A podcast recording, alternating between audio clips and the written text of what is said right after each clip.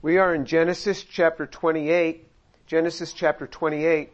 We just finished chapter 27 last week, and I'm going to read the last verse of Genesis chapter 27. So that's verse number 46.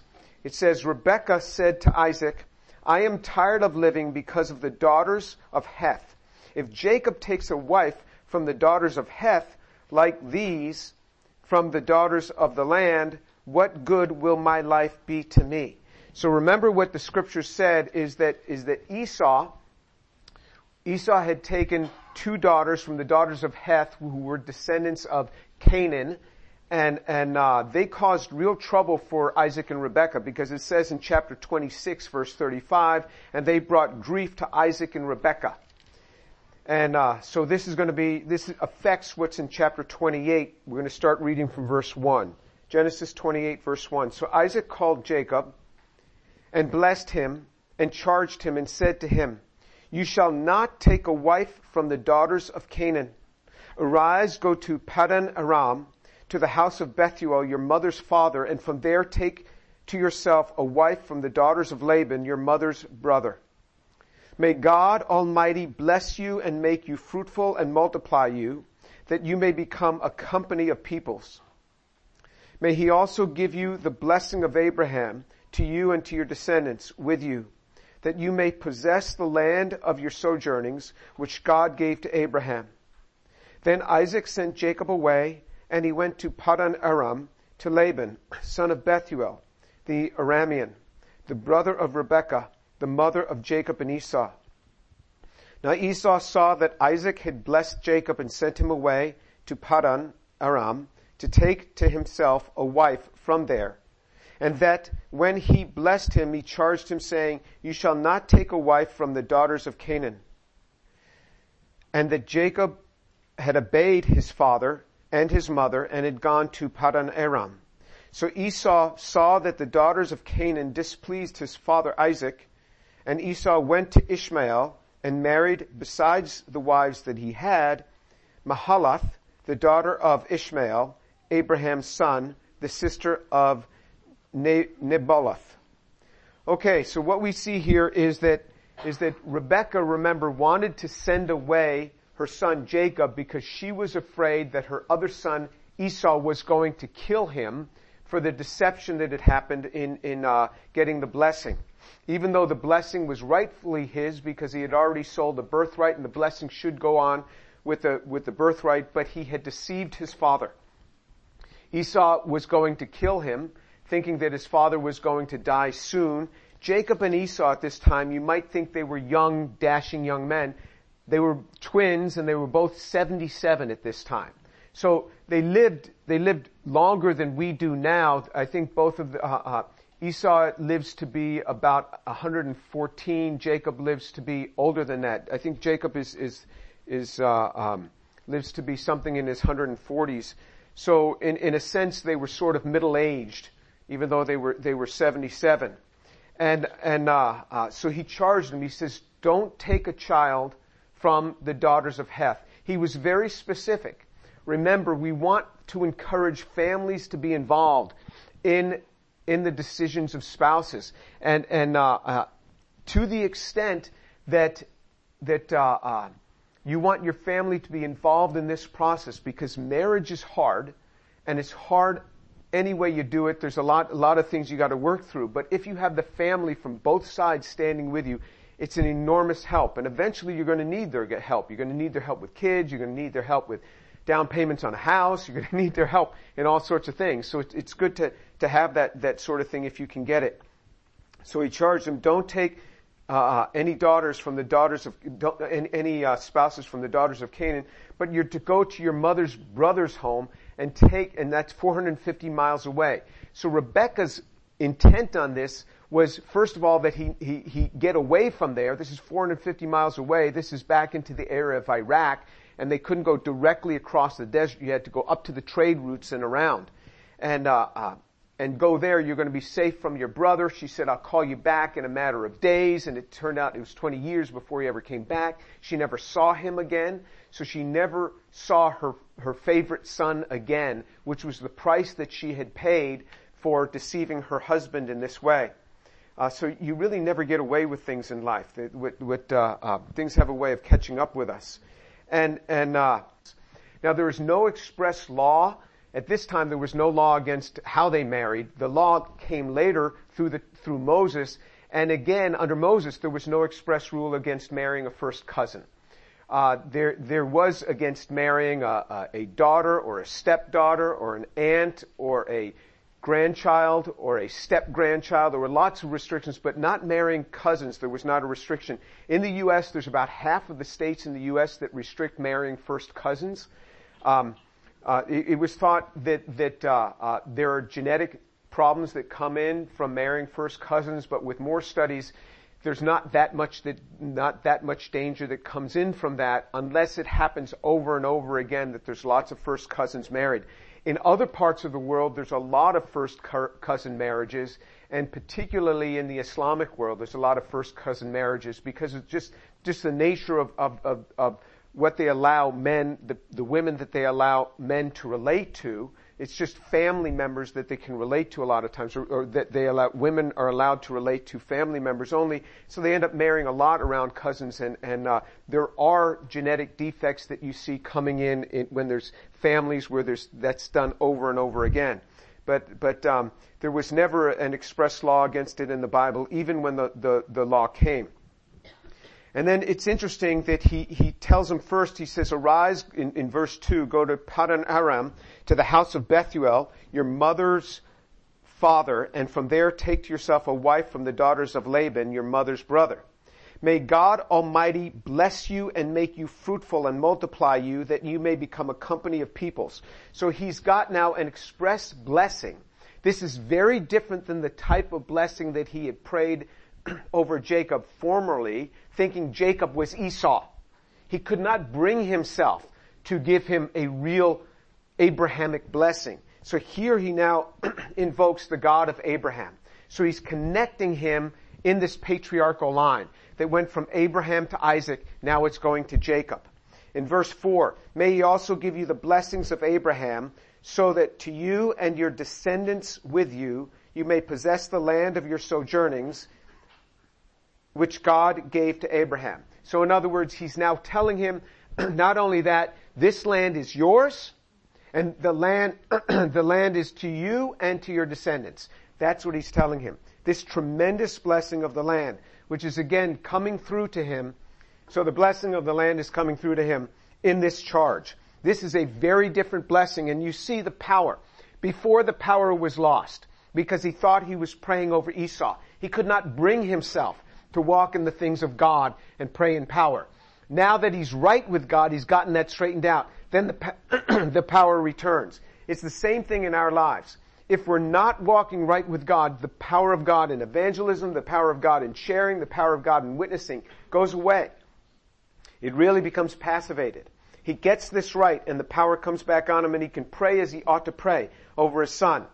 It says, then Isaac sent Jacob away in verse 5 and he went to Padan Aram to, to Laban, son of Bethuel, the Aramean, the brother of Rebekah, the mother of Jacob and Esau. So he goes away, he listens to his father, and then in the next chapter, we'll study in, in a few weeks of how we'll see the dream that he has on the way, how his faith is, is, is Jacob's faith is deeply renewed through this experience. But now, what I want to focus on is in verse 6. Now Esau saw that Isaac had blessed Jacob and sent him away to Padan Aram to take a wife to himself from there, and that he blessed him and he charged him saying, you shall not take a wife from the daughters of Canaan.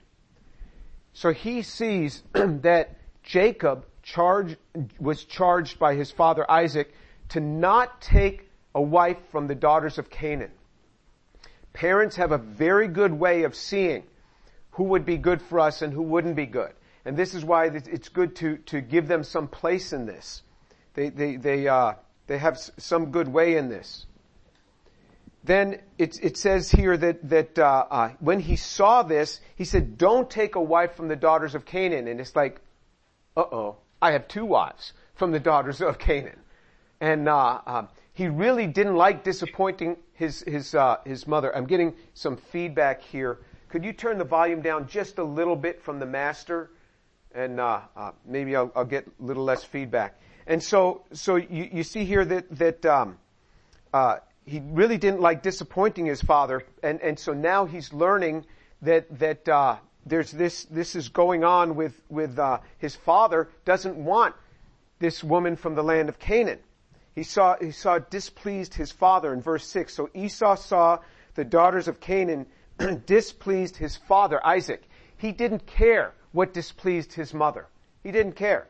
I mean, she, she, up in verse 46, I mean, his mother was quite displeased. Doesn't care about that. After what his mother did to him, that relationship was now very strained. And so she actually lost both of her sons on that day. As she said, I don't want to be bereaved of both sons. She was bereaved of both sons on that day. Jacob she would never see again, and Esau, she lost all relationship. But Esau still loved his father and his father loved him, but he saw that it displeased his father. So what did he do? He goes to try to fix the thing. I know what I'll do is I'll marry another wife from the descendants of Ishmael. So he says, and Esau went to Ishmael and married besides the wives that he had Mahalath, the daughter of Ishmael, Abraham's son, the sister of Nebaioth. So in other words, he went to the family of Ishmael. So, so Abraham had had, had uh, uh, Isaac and, and Ishmael. He goes back to that side of the family. Again, a non-blessing side he goes to, and he marries again within that line. So in his desire to fix this thing, he ends up getting another wife and messing it up all the more.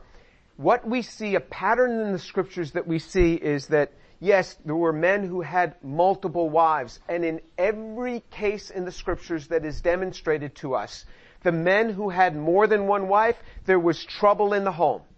There was trouble in the home. There were restrictions that came on later in the New Testament. It says for an overseer, meaning one, a man who was going to oversee a church. We might call him a pastor or a minister. They were to have one wife. Now the scripture doesn't tell us whether that one wife was one wife at a time or one wife, one wife period. You know, it doesn't, doesn't tell us in the New Testament what it meant. There, and, and uh, um, but we see that when this, in the New Testament, particularly in, in, in uh, 1 Corinthians, when it talks about this, it talks about a husband and his wife. It doesn't talk about a husband and his wives. The intent was always that there should be a man and his wife.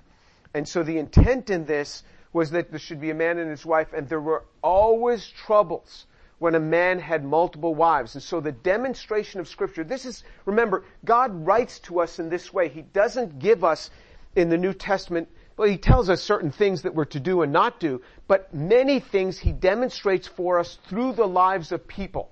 It's very much like when my, my, my, my daughter, she, she lives in Israel and she works a lot with, in, in the relationship between Palestinians and Israelis and uh, um, she she she writes a lot on the plight of some of the Palestinians, the Christian Palestinians, the things that they go through, not just the Christian Palestinians, but sometimes their plight. And she writes these articles, and I and I told her, uh, um, you know, what happens is you write these articles and you're trying to have an impact, but very few people read those articles because, you know, they're buried in these obscure journals. I, I, know about this. You know, I'm a chemist. I mean, how many people really read my articles? Like maybe four people on earth read my articles and they're usually graduate students who, who are forced to read it. You know, read this for the class and then only four people in the class end up doing the assignment. So I told you, you're, you're, you're much better off writing something like Uncle Tom's Cabin, which they say might have united the Civil War.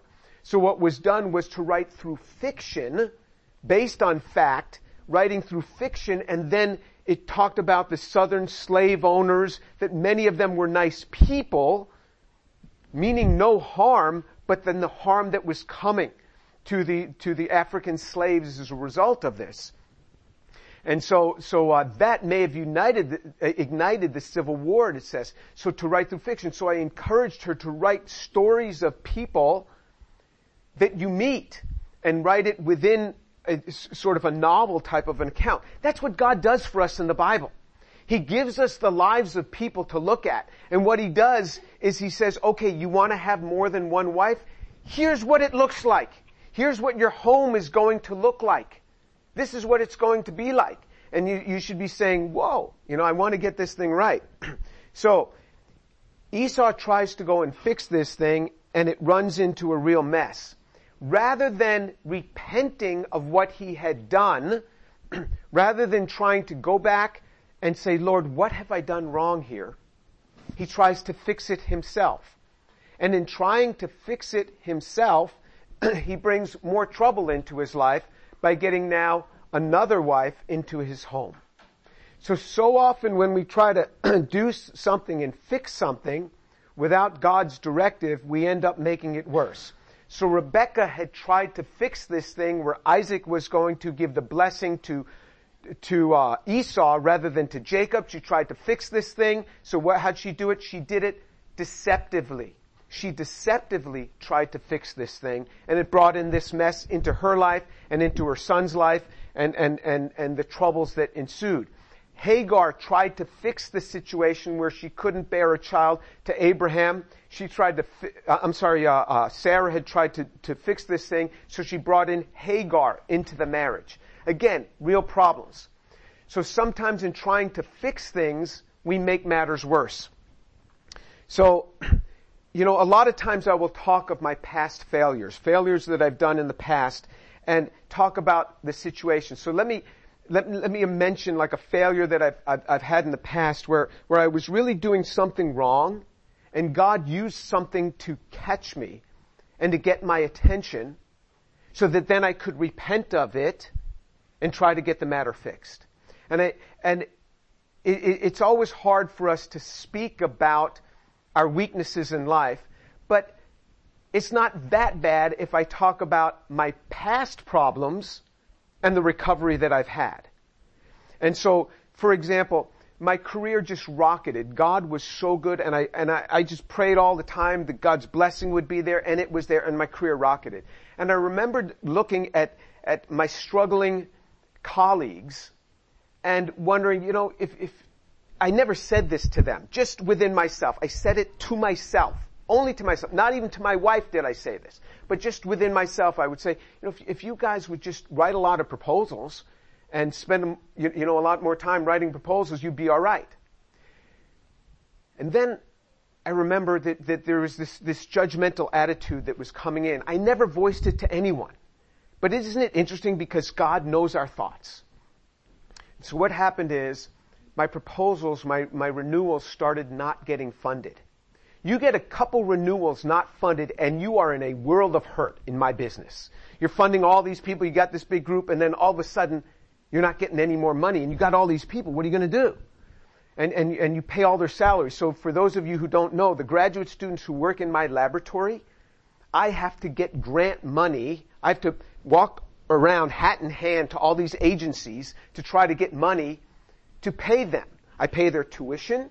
I pay their salary. I pay their their uh, uh, their uh, portions of, of I pay their their their um, workers' compensation insurance. So I have to pay all of this in addition to all their supplies and their analytical needs. And, and so even though a graduate student might only get paid $23,000 a year, I have to raise $55,000 a year for a graduate student because the university takes what's called an indirect cost cut. They take something off the top because we're using, you know, we're essentially renting their laboratory. So it's a lot of money you got to do. And so if you have 30 people working in your laboratory, I mean, think about those numbers. And some of those people are postdocs, which are about $100,000 a year once you pay all their, their, their, their costs. So you got to raise a lot of money. You have a few grants that don't come through. You're like, uh oh. And I remember I had a few renewals that were not funded and I was sweating bullets. I was praying and crying out to God, and then He reminded me, well, if you just write some proposals and work a little harder, you, you'll, uh, you'll do just fine. And I cried out to the Lord, Lord, forgive me because I'm a sinner. Forgive me for judging my neighbor. Forgive me for that. And I remember the, the chair of the department spotted me some money. He, he lent me some money. He said, okay, when you get a grant, we'll sh-, you know, and, and, and I was able to recover, but it was like a year of just, you know, constantly dealing with university accountants calling me, you know, bean counters. You know, you're short on this. Oh, I didn't know. I'm so glad you called me and told me. You know, and, and so you're always having to juggle things and, and uh, God, God really reminded me of this. And so, um, we're getting a, this is nothing you can fix. We, we've got this transfer mechanism, so it's, it's, it's going up into the kitchen, so people are working, and some feedback from that. They, they wanted to be able to hear the message from, kitchen, from the kitchen. But in any case, so we'll get through this. So that was my past failure, and I showed you how it came through. Alright? I repented, and it came through. Let me tell you one of my current failures, because that's much harder. Alright? And, and you say, well, why, why would you do this? Well, there's multiple reasons why I would do this, but, um, one verse is, is from 2 Corinthians 12:9 says this. 2 Corinthians 12:9. It says, He said to me, My grace is sufficient for you, for power is perfected in weakness. Most gladly, therefore, I will rather boast about my weakness so that the power of Christ may dwell in me. I will boast about my weakness so that the power of Christ may dwell in me. I have found over the years when I share out of my weakness, when I share, you know, here's the problems that I am having, it encourages a lot of people because they see I'm real. I'm not this superhuman guy that that uh, you know I'm, I'm every bit of the person that my wife says that I am. you know, with all of these uh, failures that she reminds me of, and and uh, um, so so let, let me let me talk about a current thing. So what what Shireen and I have seen in the class is that over a period of about a year and a half, over a period about a year and a half, the class size has cut in half. And, and we've seen natural sinusoidal uh, uh, uh, uh class attendance over the years. We've been doing this for 20 years. This is actually our 21st year doing this class. So when we started this class, most of you weren't even born. All right, that's how long we've been doing this, and and so you know you you you'll have seniors and they graduate, so you lose one fourth of your people every year. And, and so that's what happens with a college-based ministry. You lose one-fourth of your people each year. If you do seniors ministry, you're constantly losing people because they die. I mean, this is, this is what happens. I mean, it's true. I mean, talk to the seniors class. I mean, they, they just die off. And then we also lose people because they like Jake, they get married and they move to the young marriage class where they, you know, do things like young married couples. I mean, so you get married, you, you know, we lose people in that way.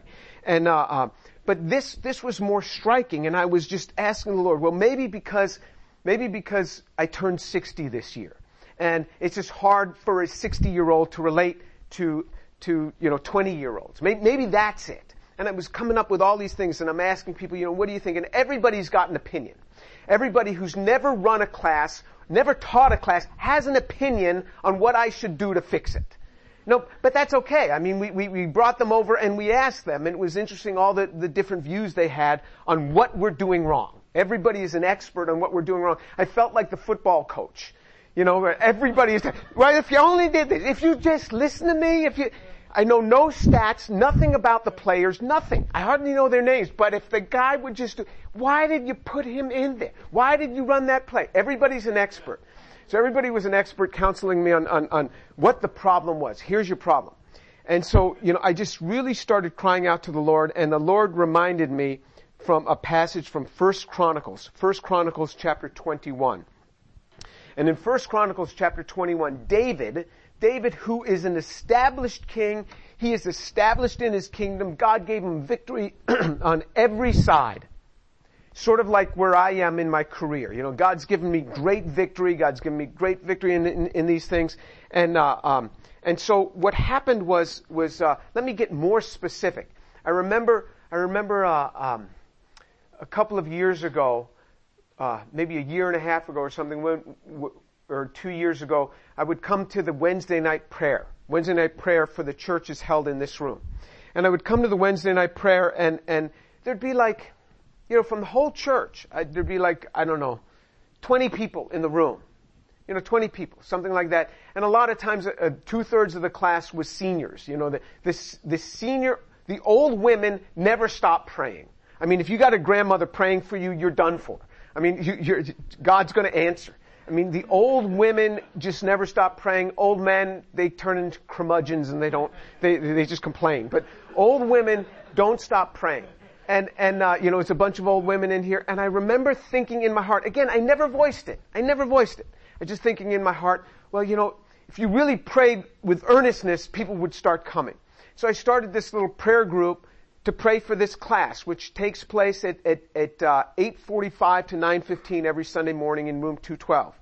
And, and uh, if it were not for Olivia, I would be praying alone in there. You know, I begged everybody, please come at least once a month.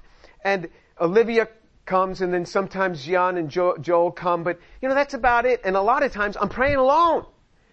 You know, I got all these people in the class and I'm praying alone. so here I was judging these other people and this prayer group just can't get off the ground. And in my heart, you know, I'm thinking, you know, God just bless this class. Yeah, we're growing. You know, if, if they would just preach the word, I mean, people would just be coming. And I'm preaching the word, and I'm preaching the word, and I just see the class size going down. And breaks my heart. You know, and I said, Lord, what am I doing wrong? And then as I was, I was just crying out to God, he reminded me of 1 Chronicles 21. And that's what we're going to read, verse 1. Now Satan stood up against Israel and moved David to number Israel. So David now is going to number all the fighting men of Israel.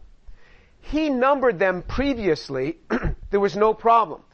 When you're numbering them, when you're a small band, I mean, that's fine. But now David is established in his kingdom, and it was almost as an act of pride. I am going to number now all the fighting men who work for me.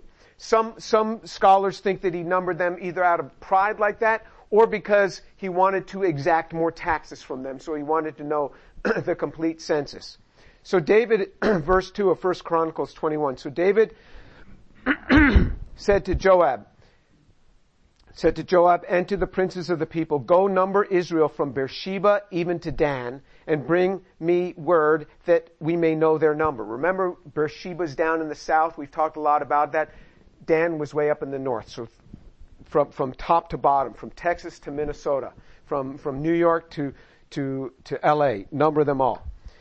Joab said, may the Lord add to his people a hundred times as many as they are. But my Lord the king, are not all my Lord's servants? Why does my Lord seek this thing? Why should he be the cause of guilt in Israel? Nevertheless, the king's word prevailed against Joab. So Joab was not a very godly man. He was the general, but still he knew this was wrong. And he warned David, don't do it. You're going to bring guilt on Israel. but David knew better. So David said, no, do it. Verse 5, Joab gave the number of the census of all the people to David, and all Israel were one, one million one hundred thousand men who drew the sword, and Judah was four hundred and seventy thousand men who drew the sword. So you see, Judah was a very large tribe. It was, it was about half the size of all of the rest of Israel. and so he had about 1.5 million people here. But he did not number Levi and Benjamin among them, for the king's command was abhorrent to Joab. So Joab didn't even number Benjamin or the tribe of Levi because he said enough. I just can't do it anymore. So he just reported that, that, the, the number that he had. Verse 7, God was displeased with this thing, so he struck Israel. David said to God, I have sinned greatly in that I have done this thing. But now please take away the guilt of your servant, for I have done very foolishly. The Lord spoke to Gad, David's seer, saying, Go speak to David, saying, Thus says the Lord, I offer you three things. Choose for yourself one of them, which I will do to you. Go, so Gad came to David and said to him, Thus says the Lord, take for yourself either three years of famine, or three months to be swept away before your foes, while the sword of your enemy overtakes you, or else three days of the sword of the Lord, even pestilence in the land, and the angel of the Lord destroying throughout all the territory of Israel. Now therefore consider, what answer shall I return to him who sent me? David said to Gad, I am in great distress. Please let me fall into the hand of the Lord, for his mercies are very great, but do not let me fall into the hands of man. The prophet comes to, to David and he says, God's offering you three penalties. One is that you could have, you could, uh, uh, uh, he, he, says to them, you, you could have several months Consider what you want. Do you, do you want uh, three months, uh, uh, three years of famine? Or three months for your enemies to come in and just sweep you away? Or do you want to fall into pestilence from the hand of the Lord? And this is not much of a choice here, you know. Uh, and uh, um, so David says, let me just fall into the hands of the Lord. I mean, at least he has mercy. Don't let me fall into the hands of my enemy. That's the worst thing. Cause cause men are, are, are, are really merciless. so the Lord sent a pestilence on Israel. 70,000 men of Israel fell. And God sent an angel to Jerusalem to destroy it. But as he was about to destroy it, the Lord saw and was sorry over the calamity and said to the destroying angel, it is enough. Now relax your hand. And the angel of the Lord was standing by the threshing floor of Ornan, the Jebusite. Then David lifted up his eyes and saw the angel of the Lord standing between the earth and heaven with his drawn sword in his hand, stretching out over Jerusalem. Then David and the elders, covered with sackcloth, fell on their faces. Then David said to God, Is it not I who commanded to count the people? Indeed, I am the one who has sinned and done very wickedly. But these sheep, what have they done? O my Lord God, please let your hand be against me and my father's household, but not against your people, that they should be plagued. And so David then built an altar on the threshing floor of Ornan. That threshing floor of Ornan is where the Temple Mount was then built. That was the peak of the mountain of Jerusalem. That's where the, that's where the, the, the, uh, the dome of the rock stands today. This mosque, right at that same place. Now it's a little bit different because it used to be a, a mountain top with the fields coming down that Herod cut off the top of that mountain, but on the same location is where the Temple Mount is even to this day and David bought that field at that time. But you see what came upon David, what came upon David for a prideful attitude. And the Lord spoke to me about my prideful attitude and what was coming upon me. And so, you, you know, there, there, are several, there are several verses in the scriptures that, that talk about this sort of thing, that talks about what we should do. So in, for example, in, in, in Proverbs 11:2 it says, when pride comes, then comes dishonor. But with the humble is wisdom.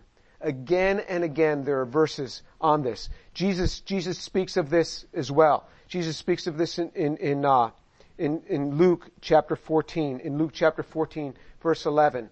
He says, for everyone, Jesus said, for everyone who exalts himself will be humbled, and he who humbles himself will be exalted everything that I have lost in life that I can think of has been, has been because of pride come into my life. I'm just telling you. Everything that I've lost has been because of pride coming into my life.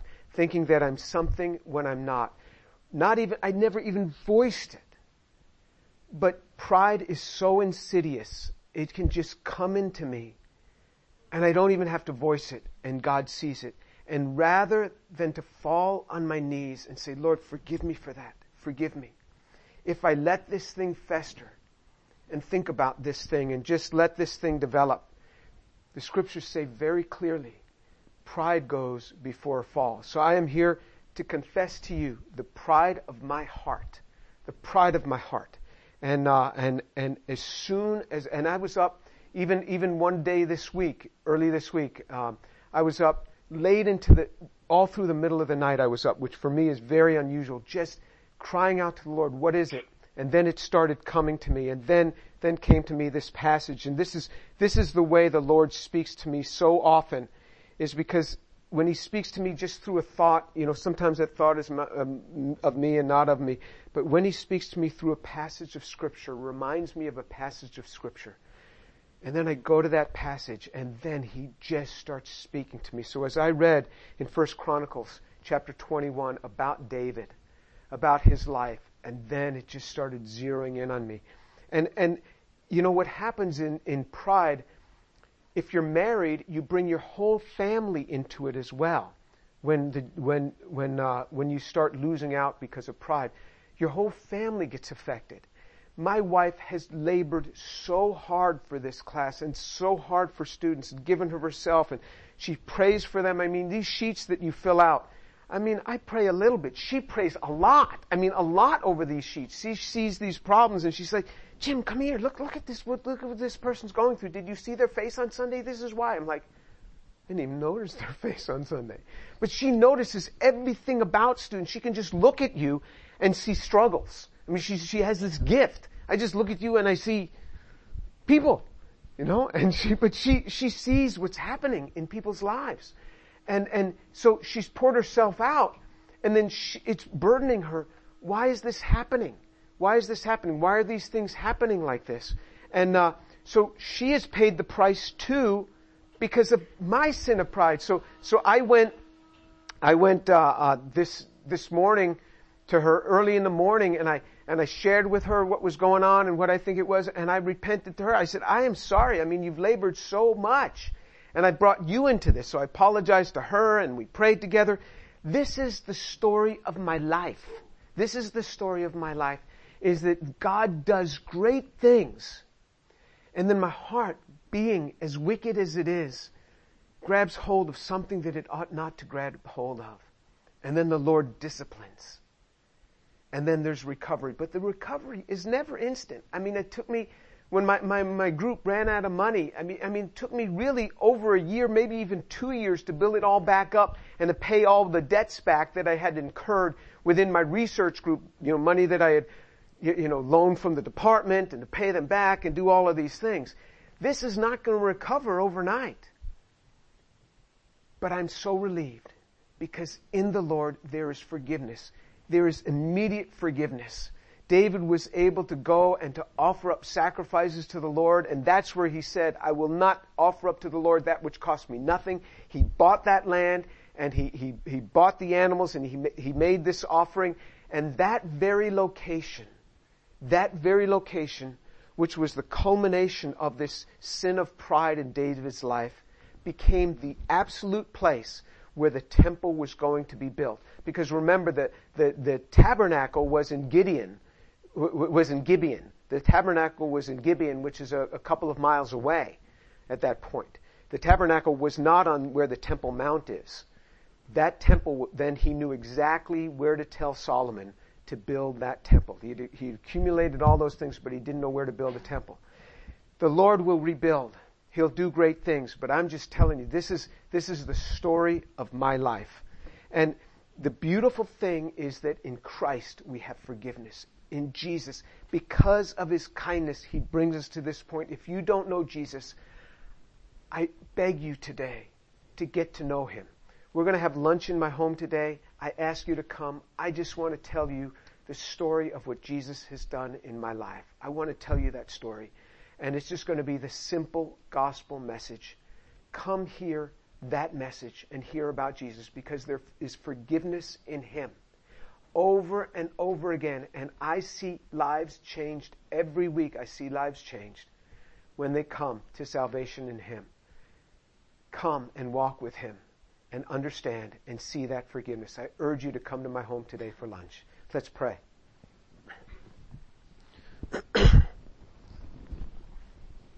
Lord Jesus, I thank you so much for your mercies and your grace. I thank you, Lord, for the forgiveness that I have in Christ. I thank you, Lord.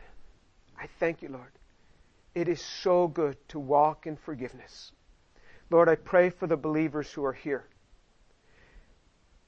that the glory of Christ would come through, the glory of Christ into their lives. Father, as they come to points in their lives that they would remember even this day and see the road to recovery. Father, I pray that you would take these young people and do a great work in their lives. And Father, for the unbelievers who are here today, oh Lord, draw them to yourself, I pray. Let the mercies and the grace of God be drawn into their lives today and save their souls. Father, save a soul today, I pray. And I offer this up to you in the name of Jesus. Amen.